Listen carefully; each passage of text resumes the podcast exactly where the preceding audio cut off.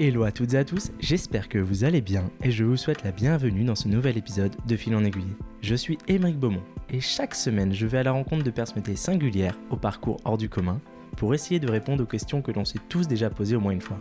Pourquoi certaines personnes ont fait le choix de prendre une voie différente?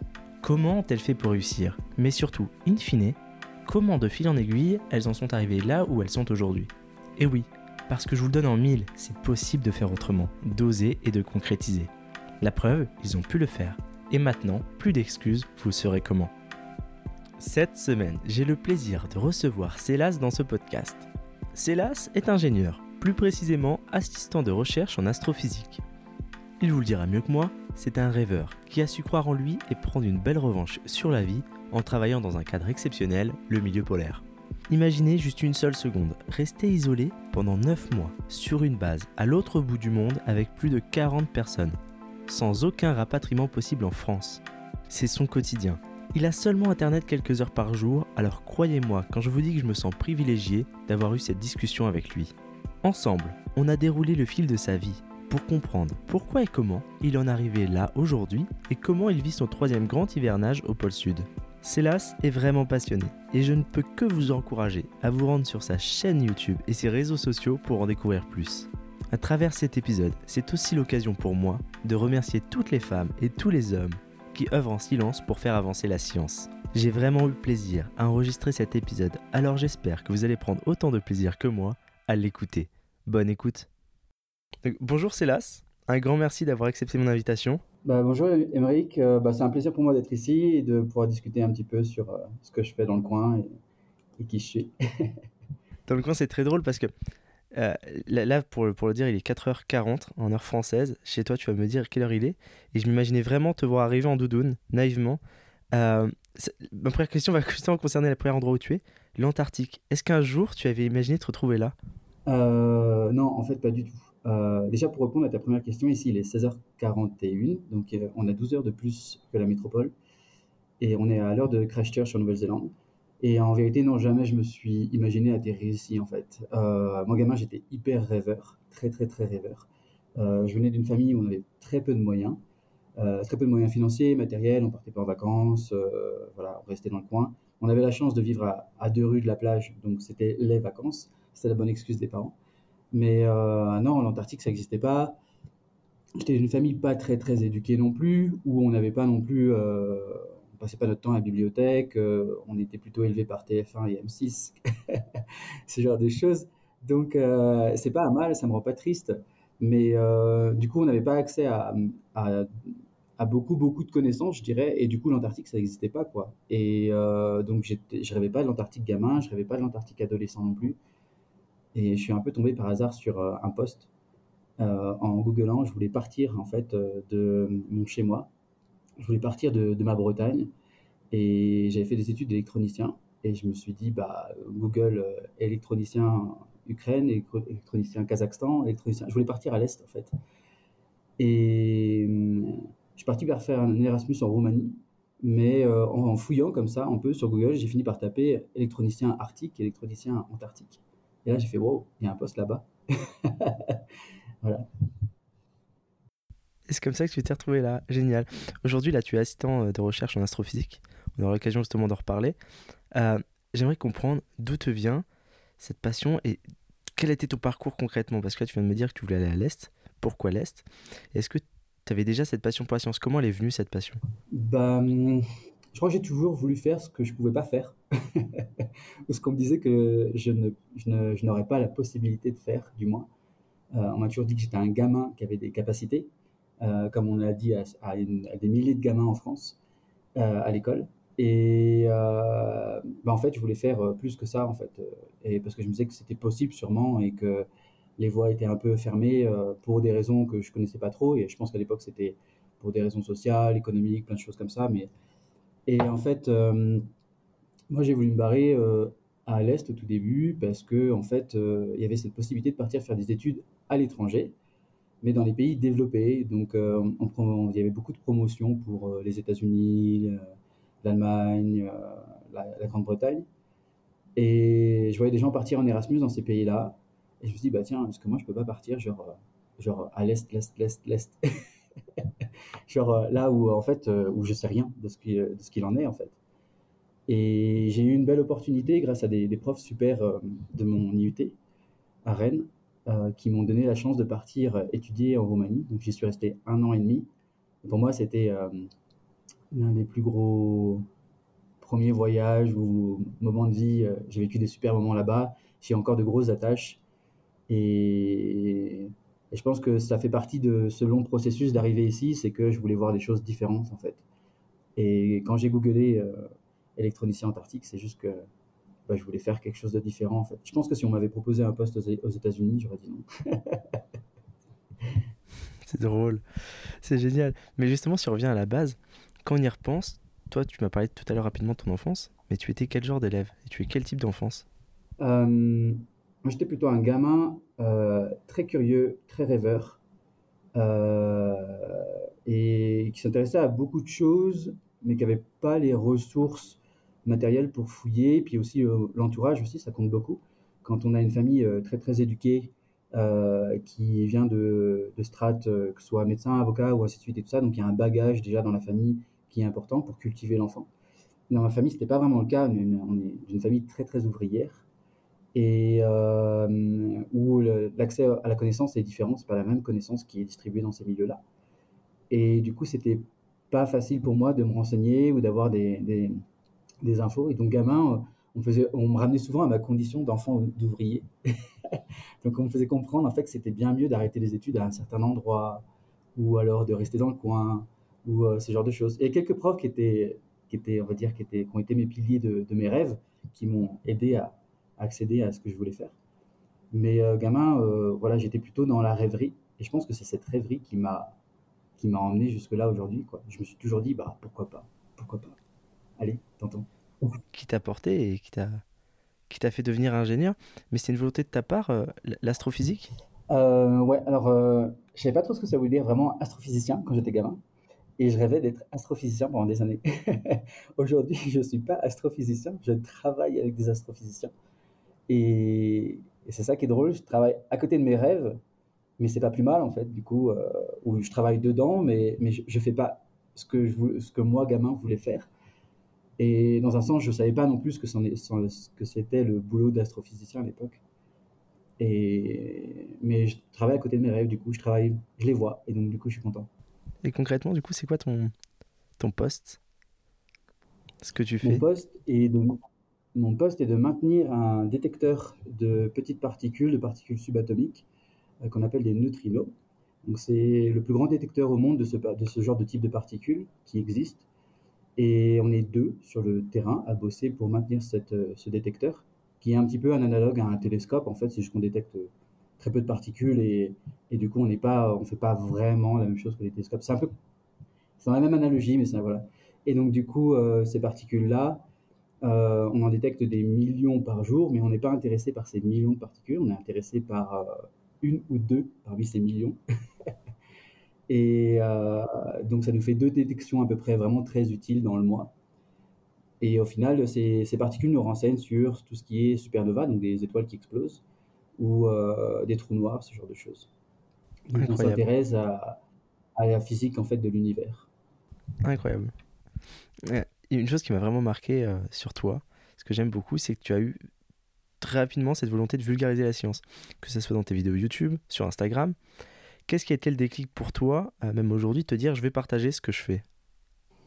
Parce que euh, je pense que la connaissance, elle appartient à tout le monde.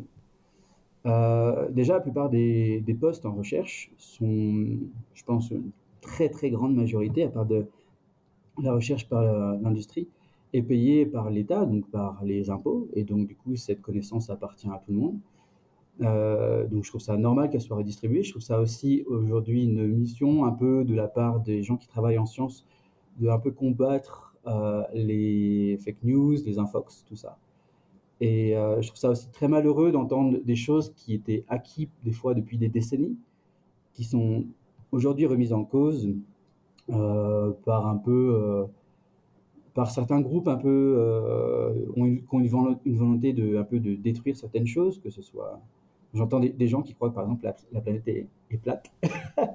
c'est dur de l'entendre aujourd'hui parce que je me dis, mais faut, faut, faut malheureusement, faut combattre ces idées-là ou faut les réexpliquer, faut éduquer. Moi, un jour, j'ai euh, le, le, copain d'une amie qui m'a un peu choqué. On marchait dans les rues de Toulouse et, et puis il m'a dit, oui, mais le, le, réchauffement climatique, on ne sait pas tout. Et le on ne sait pas tout voulait en dire long, en fait. Le on sait pas tout voulait dire euh, bah, qu'en fait, on nous ment, on nous cache des choses ce genre de choses. Quoi. Et en fait, bah, moi, je dis, mais en fait, dans quelques mois, je pars à Concordia. Concordia, c'est là où il y a eu le forage Epica. C'est eux qui ont fourni les données pour le, GIEC, pour le rapport du GIEC sur le réchauffement climatique, sur 800 000 ans de données sur le, le CO2 et la température de la planète. Donc, ce sont des vraies données, et non, on sait, on sait. Et en fait, ça m'a choqué de voir la proximité. Il était à un point d'une personne qui allait travailler dans, dans, sur ce lieu où il y a eu ces données. Et il était quand même en train de dire on ne sait pas tout. Et ça fait partie des choses qui m'ont hmm. poussé à vulgariser. Parce que justement, une, question peut-être naïve, là on parlait du GIEC. Toi, tu travailles au milieu polaire depuis 2012. Est-ce que tu as vu cette évolution concrètement sur le terrain du réchauffement climatique? Ben, En fait, je pense qu'on voit. Alors, sûrement, je me ferais taper sur les doigts par certains chercheurs et ingénieurs, ingénieurs aussi. Euh, je pense qu'on la voit aussi en métropole et on s'en rend pas compte. Mais oui, on la voit aussi sur le terrain. Euh, alors, à Concordia et à, à Pôle Sud, j'ai très peu ou pas, voire entendu d'études de, recherche sur le, climat. Euh, par contre, à Concordia, les recherches, se font plutôt sur le passé, puisqu'en fait, là-bas, c'est assez stable. Donc, Concordia, pour rappel, c'est la station franco-italienne qui se trouve dans le centre de l'Antarctique. Et du coup, les données là-bas qui sont collectées, plutôt, c'est pour retracer le passé. Donc, essayer de comprendre notre passé nous permet de comprendre notre présent aujourd'hui et de comprendre ce qui est vraiment différent du présent. Par contre, sur mon premier hivernage à Crozet, dans l'archipel de Crozet, dans les terres australes et antarctiques françaises, qui se trouvent dans le sud de l'océan Indien, où là, il y a une petite équipe de 20 personnes qui hivernent sur l'île de la Possession. Quand j'y étais, euh, clairement, on pouvait voir dans les données, par exemple, de suite population de manchots, sur lequel je travaillais avec une biologiste, clairement, on voyait une, diminution de la population des, des manchots royaux, et c'était un peu horrible quand même. L'impact, il était clairement là, sur une colonie de 300 000 manchots, qui était à 5 minutes à pied de chez moi. C'est ouf. Et, toi, tu n'étais pas du tout destiné à te retrouver au pôle sud, comme on l'a dit tout à l'heure. Est-ce que tu te rappelles la première chose que tu as faite lorsqu'on t'a annoncé en 2012 que tu allais partir pour un hivernage aux îles Crozet Et qu'est-ce que c'est un hivernage? Parce que là, on en parle, mais qu'est-ce que c'est? Je m'en souviens totalement. Euh, la RH de l'Institut polaire m'a appelé. Euh, et puis, euh, alors là, c'était le grand battement de cœur, savoir est-ce que j'allais être pris ou pas. Et quand elle me l'a annoncé, j'ai littéralement sauté dans la pièce, sauté de joie. j'ai gueulé comme un, comme, un, comme un gamin à qui on, allait offrir la première Nintendo, la Game Boy. bref, j'étais vraiment, j'étais vraiment extrêmement heureux. j'ai appelé tous mes proches, et ouais, c'était fou, quoi. C'était. Euh, alors, un hivernage, qu'est-ce que ça veut dire un hivernage? Ça veut dire partir hiverner, passer l'hiver dans les, dans les terres polaires, que ce soit en Arctique ou en Antarctique. Euh, généralement, euh, ça veut dire être isolé. Donc, on parle d'un isolement de à peu près 9 mois. ça dépend où, parce que ce n'est pas toujours le cas. Mais par exemple, pour la station Concordia et la station Pôle Sud, c'est être isolé pendant 9 mois sans rapatriement possible, même s'il est sanitaire. Euh, si je me casse une jambe demain, euh, je reste là quand même. Euh, si on détecte quoi que ce soit, un potentiel cancer, c'est arrivé par exemple, une médecin de la station Pôle Sud a eu un cancer du sein qui s'est déclaré durant son hivernage. Ils n'ont pas pu la rapatrier, ils ont pu passer en avion au-dessus de la station et ils lui ont parachuté en fait de quoi commencer sa chimio. Donc elle a commencé sa chimio toute seule ici à Pôle Sud. C'est incroyable. Euh, donc euh, voilà, donc euh, hiverner, ça veut dire vraiment être isolé du reste du monde, travailler pour la recherche, parce que ici en fait on est, que ce soit des ingénieurs, des, des chercheurs, que même des techniciens, plombiers ou autres, plombiers, électriciens, on est tous là pour la recherche en fait. Ok, hyper intéressant. tu te rappelles ce qu'ont dit tes amis et ta famille quand tu les as appelés pour leur dire que toi tu partais hiverner? Comment eux l'ont ressenti? Euh, T'es un grand malade. euh, ça m'étonne pas de toi. Ou euh, ça n'a pas été facile, je pense, pour la famille tout le jour. Euh, je pense maintenant on est très habitué. C'est la troisième mission, donc euh, on est plutôt good à ce niveau-là.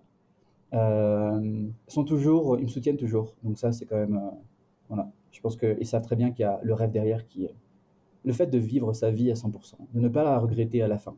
Et ça peut paraître con, mais les vieux, ils m'ont toujours dit euh, fais-le, n'hésite pas. Moi, j'ai toujours regretté de ne pas voyager, j'ai toujours regretté de pas faire ce boulot, j'ai regretté ci et ça. Et en fait, j'ai écouté les vieux sur ce point-là. J'ai toujours écouté les vieux qui m'ont dit euh, j'ai eu des regrets. Et je me suis dit jamais je veux avoir des regrets comme ça. Là, c'est ton troisième grand hivernage au pôle Sud. Concrètement, ta mission être des, des neutrinos, quel est le but de cette mission Cette nouvelle mission pour toi? Alors le but, d'un point de vue scientifique, c'est assez différent des, autres, des deux autres missions. Les deux autres missions, je travaillais pour euh, une dizaine de, programmes de recherche différents. Euh, certains étaient le but de répondre à une question, donc euh, d'essayer de comprendre certains phénomènes, par exemple, et d'autres étaient des observatoires. Et cette année, c'est un observatoire pour lequel je travaille. Je travaille uniquement pour un programme de recherche qui est un observatoire, qui est l'observatoire Ice Cube Neutrino. Et le but d'un observatoire est de suivre en continu une donnée et de la fournir à, euh, un public scientifique euh, pour pouvoir ensuite faire des recherches. Un petit peu, par exemple, l'analogie, euh, j'ai travaillé pour un observatoire en sismologie et le but était de collecter donc, des, mouvements de terre, donc des séismes, entre autres, des craquements de, glace et autres. Et ces données sont redistribuées à la communauté scientifique qui ensuite peuvent télécharger les données et étudier, par exemple, que ce soit la croûte terrestre, le déplacement des, plaques tectoniques, ou euh, la fragilité d'une faille sismique. Euh, là, c'est à peu près le même principe. Là, on collecte une tonne de données euh, donc, de neutrinos, et ensuite, ces neutrinos, ces données sur ces neutrinos sont refournies à la communauté scientifique, qui ensuite, par exemple, quand on détecte un très très grand événement, on dit à la communauté scientifique, eh oh, il y a un grand événement qui vient dans ce coin-là de l'univers, pointez tous vos télescopes. Donc on fait partie d'une collaboration de télescopes qui, dès qu'on détecte un très très grand événement, tournent tout leur télescope pendant une heure ou, 30 minutes vers ce coin-là pour voir s'il n'y a pas un truc bien spécial qui, est en train de se passer. Voilà. Donc nous, notre but est de collecter, fournir des données en continu sur un, un point en particulier, les neutrinos. Incroyable. Et là, vous êtes en, communauté complètement fermée. Vous êtes combien sur la station? Tout métier confondu? On est tout métier confondu, on est 44. Ok. 44 personnes. Ça se passe bien Que ce soit médecin, plombier, électricien, chercheur ou autre. Euh, ouais, ça se passe bien. Ouais, c'est euh, c'est très différent d'un hivernage français, très très différent. Ah ouais? Parce que concrètement, quel est ton quotidien? C'est pas trop long? Non, non, c'est euh, d'un point de vue quotidien. moi, je trouve ça très facile à vivre, c'est très agréable d'être coupé de la, la, métropole, coupé de la société, que ce soit par exemple les médias qui sollicitent énormément, euh, que ce soit les réseaux sociaux, même si, si j'en utilise aussi, mais on n'a pas Internet tout le temps. Euh, de les achats, euh, le fait d'être, d'avoir toujours un truc à faire, de la vie un peu rapide. c'est, c'est un peu la campagne de la campagne. ouais. Mais est-ce que tu n'as pas une certaine frustration s'il y a des naissances, ou toi ou les autres, hein, des naissances, des mariages, des événements familiaux? Si. Euh, et de plus en plus aujourd'hui, je pense. Premier hivernage, il y avait, euh, comme il y avait, tout était nouveau. Moi aussi, je, vivais mon truc, euh, ma spécialité, on va dire, mon année spéciale. Même si chaque année est spéciale, puisque c'est un hivernage différent sur une station différente, avec une mission différente aussi. mais cette année, c'est un peu plus frustrant parce que en vieillissant, il y a plus de mariages, plus de naissances.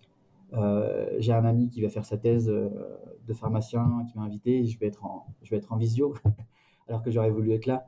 Euh, voilà, là, eu, il y a eu des, naissances récemment, deux naissances autour de moi. La dernière année que j'ai passée, j'ai eu aussi le, décès de mon grand-père. C'est tout ça, en fait, c'est des choix de vie. Et c'est pas facile. C'est pas facile. Et ça devient de plus en plus difficile. C'est aussi pour ça, des fois, que je me pose des questions. Est-ce que tu as dû suivre une préparation physique ou psychique? Parce que de préparer justement à tout ça euh. Alors, les recrutements pour les hivernages sont différents. Je parle de recrutement, mais c'est pas dans le sens de l'entretien pour le boulot et tout ça, mais dans le sens euh, psy et dans le sens euh, que ce soit pour Concordia ou Creuset, c'est plutôt similaire, on va dire. donc, il y a un, entretien psychologique pour ça. donc, on voit un, psychiatre et on répond à des tests de, psychologie. si on passe cette, partie-là et qu'on passe aussi la partie médicale, donc on a un suivi sur bilan sanguin, radio des poumons, on est ausculté par un médecin, les urines sont prises, quoi d'autre encore? C'est assez vague, vérification des yeux aussi, Louis et j'en passe. Euh, si on est bon pour ces deux points-là, euh, psychiatrique, psychologique et euh, physiologique, on passe dans ce cas-là un départ, on est bon pour un départ en hivernage chez les Français. Chez les Américains, les tests médicaux sont exactement les mêmes que les Français, exactement les mêmes. Par contre, il n'y a plus de tests psychiatriques, il n'y a pas d'entretien psychiatrique, il n'y a pas de, de médecins. Ils ont trouvé qu'en fait, ils avaient autant d'erreurs de recrutement avec et sans. Et je pense que c'est assez vrai. Euh, par contre, ils font, euh, ils font beaucoup de team building avant. Et, euh, et aussi, ils n'hésitent pas trop à, à virer les gens. Donc, s'il y a un problème, c'est beaucoup plus facile d'être viré côté américain que côté français. Et donc, du coup, je pense qu'ils jouent sur ça. Donc, et, là, sur le travail que tu fais en, dans l'observatoire, est-ce que tu sens un impact positif sur ce que tu fais dans ton quotidien? Est-ce que tu sens que tu as un impact sur la société ou, ou le monde? Mmh. Je vois les publications scientifiques qui sortent, et ça, ça fait plaisir. Euh, si on n'était pas là sur le terrain, euh, ces publications ne sortiraient pas. Alors, on n'est pas ceux qui font euh, l'analyse de données, on n'est pas ceux qui posons les hypothèses sur ces recherches, mais on est les petites mains du terrain, on est exactement ceux qui font fonctionner la machine, en fait. On est l'essence du moteur. Euh, et voir les publications, voir aussi, j'ai des anciens euh, responsables de, de, recherche qui publient encore des choses avec des données sur lesquelles euh, j'ai travaillé, puisque j'ai fourni du travail de terrain qui ont permis à ces instruments de fonctionner et qui me mettent du coup dans les publications scientifiques. Et donc ça, ça fait plaisir de voir qu'il y a un impact, qu'il y, a une réelle recherche qui est sortie derrière, il y a des, des résultats qui sortent. Euh, par exemple, à Concordia, où j'ai travaillé sur le programme euh, ASTEP, qui fait de la recherche d'exoplanètes. Et euh, mes responsables de recherche, du coup, qui sont basés à Nice, me mettent toujours actuellement encore en, nom, en copie, en nom, en fait, de, des papiers scientifiques. Et c'est plutôt agréable, c'est cool de voir, en fait, qu'il y a des résultats. Trop stylé.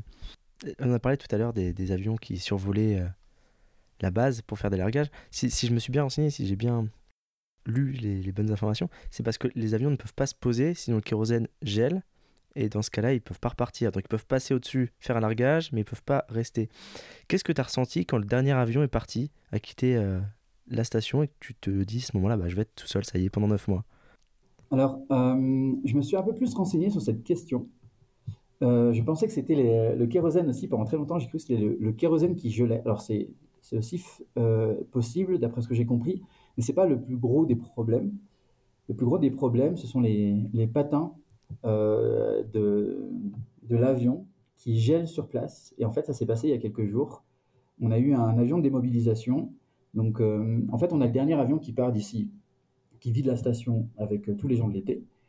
Mais Pôle Sud est un peu spécifique puisque c'est un peu le hub central de l'Antarctique. Et donc, les avions de McMurdo, de Kazé, de Mawson euh, de Mario Zucchelli, donc toutes les stations côtières qui sont proches de nous, passent à travers nous pour pouvoir rejoindre l'Amérique du Sud et remonter jusqu'au Canada.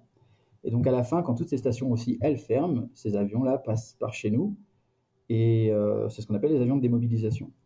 Et il y a quelques jours, un avion de démobilisation, les derniers avions de démobilisation sont partis, et le dernier dernier avion de ces, ces trois-là est resté bloqué au sol, donc on a dû pousser et secouer l'avion à l'arrière pendant que l'avion était en train de démarrer, euh, avec les, les, hélices qui tournaient à fond. Donc il y a une vidéo sur, euh, j'ai posté la vidéo sur TikTok et sur Instagram.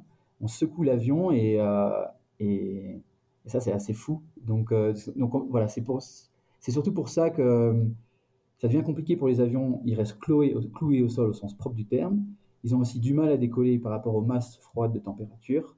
Et il y a aussi un risque qui est plus minime, cette fois, de gel du kérosène. Et pour le ressenti, euh, bah, le ressenti du dernier avion, c'est toujours un petit peu bon, ça c'est fait, ok. Il y a la première fois que l'avion est parti de Concordia, j'ai fait merde. Et je me suis retourné vers une, collègue qui, qui venait avec moi à Concordia et je dis putain. Ça y est. Elle fait ouais, putain, neuf mois enfermé quoi. Et euh, je crois que le plus dur, ça a été pas le plus dur, mais là, c'est le quand le bateau est parti de, de Crozet, premier hivernage, là entendre la, la, la, corne de brume du bateau, je sais plus quand, je sais pas comment on appelle ça. Et, et, là, tu fais Ah ouais, bon, bah, on est bien cloué ici. Euh, s'il arrive quoi que ce soit, je suis enfermé Ça doit créer euh, des liens. Mais là, il fait, il fait combien de degrés dehors chez toi? Hier, il faisait moins 81 en ressenti, moins 60 en mesuré, à peu près à 1 ou 2 degrés près. Euh, avec mon collègue italien, on était content parce qu'on a, on a enfin on a passé le moins 80. Et vous sortez? Enfin, ouais, Hier soir, par exemple, euh, hier soir, on, a eu un problème sur le détecteur. Et euh, on a essayé de résoudre les choses depuis ici, depuis la station, mais on a dû se déplacer au bâtiment qu'on appelle le ICL, le ICL, le Ice Cube Laboratory. Et ouais, on sort, on sort. D'accord. Euh, quel est le truc ou les trucs les plus fous que tu as vécu? Une anecdote pour qu'on visualise mieux ta vie à l'autre bout du monde. Le truc les plus fous que j'ai vécu En fait, j'ai pas mal de. Des vraies anecdotes qui t'ont marqué. Super bons souvenirs. Euh, ici, l'année, elle n'est pas, elle est pas terminée, elle fait juste que commencer, donc j'ai pas encore euh, tant d'anecdotes que ça. Euh, j'ai surtout des bons moments, des merveilleux moments en fait. Avec, euh, c'est un peu cliché de dire que c'est, les gens en fait, les, mais euh, des, des, merveilleux moments avec mes collègues, que ce soit de Concordia ou, ou de Crozet.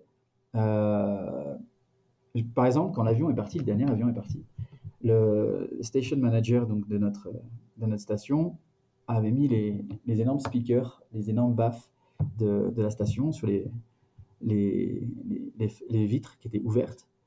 Et il faisait moins 50 dehors, euh, moins 50 degrés en, mesuré.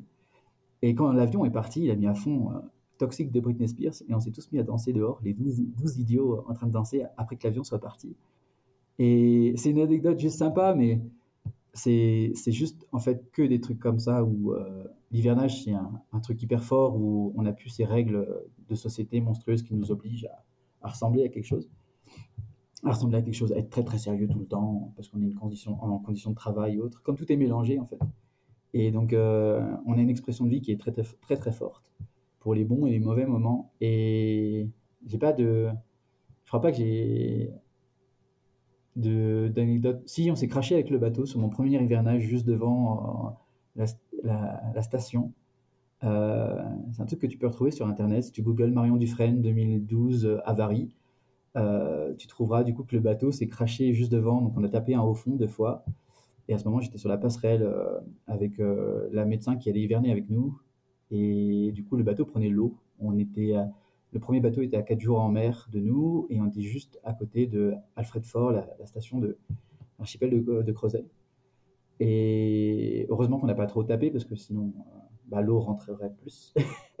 et nous, à, je sais pas combien, moins 2 ou, 2, ou 0 degrés, euh, bref, c'était pas très très fun de voir le bateau prendre l'eau euh, quand on était dedans et quand on était aussi euh, depuis la côte à le regarder. Voilà. Donc, des anecdotes, j'en ai quelques-unes comme ça. Maintenant, quelle est la suite pour toi? Qu'est-ce que tu aimerais développer? Mmh. C'est une bonne question. C'est une question qui me torturait au premier hivernage. Parce que, comme j'ai des copains qui m'ont dit ici à Pôle Sud, putain, le pôle sud, c'était mon, mon, rêve de des années. Et euh, maintenant que c'est fait, je sais pas quoi faire. Quoi. Et c'était exactement, c'était mon cas pour euh, quand j'ai postulé, j'ai postulé la première fois euh, pour être australienne Antarctique française au milieu de mon, milieu de mon IUT et c'était pas possible parce que j'étais encore étudiant, donc j'ai été refusé. Et quelques années après, j'ai postulé du coup. Et, et en fait, quand j'étais à Creuset, je me suis dit, putain, c'était mon projet, mon gros projet, maintenant qu'est-ce que je fais? Et après Concordia, je me suis dit, bah, on peut tenter chez les Américains. Allez. Et finalement, ça a marché. Et là, aujourd'hui, je ne sais pas trop. J'ai quelques pistes, mais je crois que j'ai pas trop envie de les évoquer pour euh, pas effrayer euh, que ce soit la famille ou. Ça marche, on va le garder dans le secret des dieux.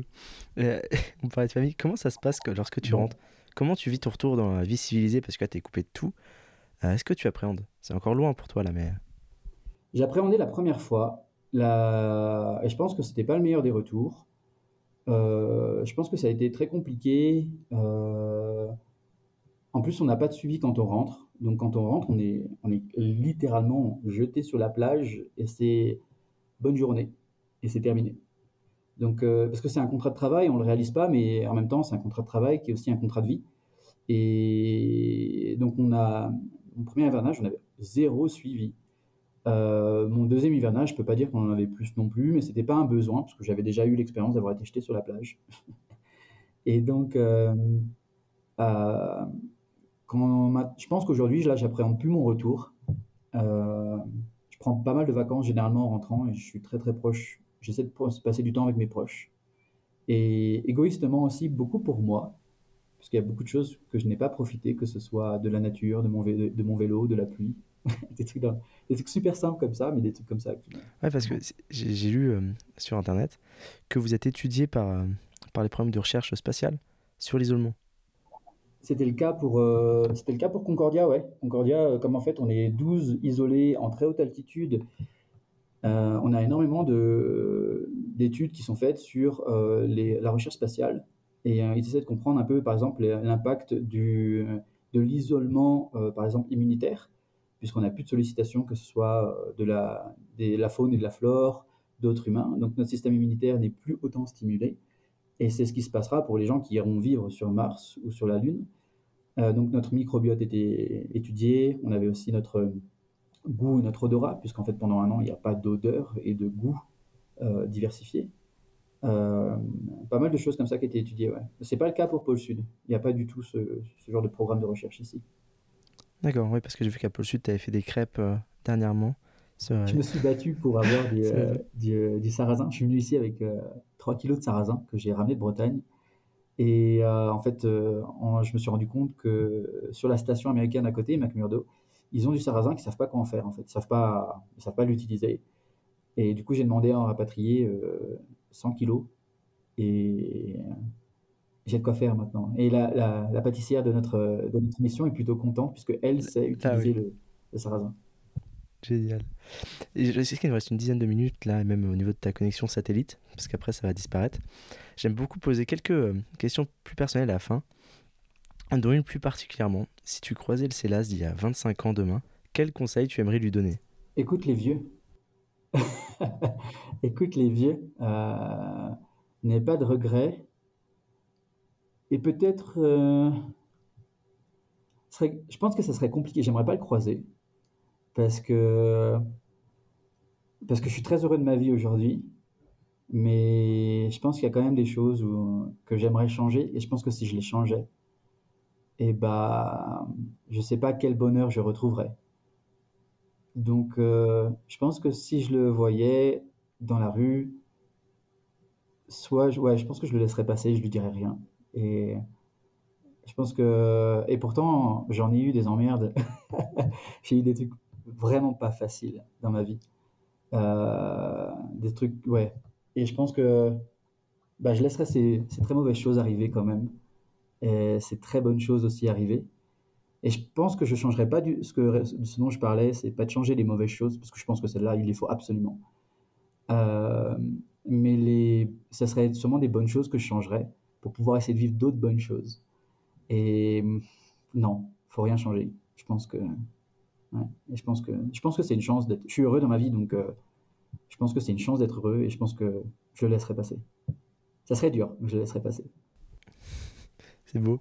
Et avec le recul, quel a été ton plus gros échec ou ta plus grande difficulté bah, justement? En y pensant, et je suis pas sûr que ce soit une très très bonne chose, euh, il y a quelques années, j'ai il y a quelques années, j'ai euh, loupé une école d'ingé. Donc j'ai repris une école d'ingé des années après, qui faisait partie de l'INP de Grenoble. Et euh, j'ai vécu ça comme une, énorme tragédie. J'ai vécu ça comme quelque chose de très très compliqué. Et je pense que j'ai gardé ça au fond de moi pour pouvoir justement essayer de passer ça, de me prouver moi, moi-même que je pouvais reprendre des études, réussir, une certaine réussite scolaire que j'ai réussi des années après. Et je me suis donné beaucoup de mal pour ça. Et je ne sais pas si ça vaut le coup. Et je pense que été un échec que j'ai surmonté. Donc, euh, que je me suis un peu vengé de la vie. Mais euh, je pense que j'aurais dû l'accepter au lieu de, d'essayer de le défier. Et je pense que ça, ça aurait été peut-être plus, plus sain. Intéressant cette nuance. Ah, là, tu as un petit peu de temps libre, euh, je suppose, sur la station. Est-ce que tu as des passions à côté de, de ton activité, de tes missions? Est-ce que tu fais du sport sur la station? Je sais que tu fais YouTube. Euh, ouais, Est-ce qu'il y a d'autres choses? YouTube, c'est mon grand projet de l'année. Euh, j'ai très très envie de faire partager ici aux Français, à la famille et aux amis surtout en fait, pour l'instant, parce que je suis pas non plus très très suivi. ce que je fais en vidéo, ce qu'on vit ici. Euh, ma première, mon premier événement c'était le dessin et j'ai dessiné comme un malade. C'est mon, petit côté un peu euh, autiste. et je me suis mis à fond dedans et, j'ai énormément progressé. Euh, mon deuxième hivernage, c'était le sport. je me suis mis à fond dedans et j'ai pas mal progressé aussi. Et cette année, j'essaie de maintenir un peu ce que je fais, ce que je faisais en sport déjà à Concordia. Et mais ma mission principale de divertissement personnel, c'est vraiment de vulgariser, de partager ce que je fais euh, j'ai envie de donner en fait euh, l'envie à d'autres gamins qui n'ont pas euh, ces, ces, ressources que j'avais, qui, ont exactement les mêmes ressources que quand j'étais gamin. cette envie de dire oh putain moi aussi je, moi aussi je peux moi aussi je veux et, d'essayer en fait. Est-ce qu'il y a un film, une série ou un livre que tu aimerais partager justement avec nous, qui t'a vraiment marqué? En y pensant là comme ça, là tu me prends de court. euh, je suis très mauvais, je suis un très mauvais cinéphile. Euh, je lis surtout la science-fiction, donc euh, je dirais, c'est peut-être cliché, mais aller sur du Asimov, et moi ça m'a fait rêver. Et c'est un peu, euh, ouais, c'est un peu mon Jules Verne. Incroyable. Et bah, franchement, merci pour ton temps. Une dernière question. si des auditeurs veulent t'écrire, où est-ce qu'ils peuvent le faire, te retrouver? Alors, on peut me retrouver sur mon Instagram, @celas, donc C-E-E-L-A-A-S. Euh, de même pour mon TikTok. Euh, et sur ma chaîne YouTube, donc ma chaîne YouTube qui est Homo Antarcticus, euh, un hommage au premier chef de, district de, la station de Crozet, qui était surnommé comme. Et donc voilà, où j'essaie de faire de la vulgarisation scientifique et j'essaie aussi de partager en vlog ce que je vis ici sur Pôle Sud. Ouais, je peux que vous inviter à, aller voir ça, à aller jeter un oeil. Dans tous les cas, je mettrai toutes les références euh, en commentaire de l'épisode parce que ça vaut le détour. Et puis il y a plein plein de choses à découvrir sur la station. Vous avez une salle de sport, vous avez plein de choses, euh, plein de choses extrêmement intéressantes. Merci, beaucoup, Célas. Merci à très beaucoup et euh, bah, à très bientôt. et voilà, c'est déjà la fin. Mais si vous êtes encore là, c'est que cette discussion de fil en aiguille vous a plu.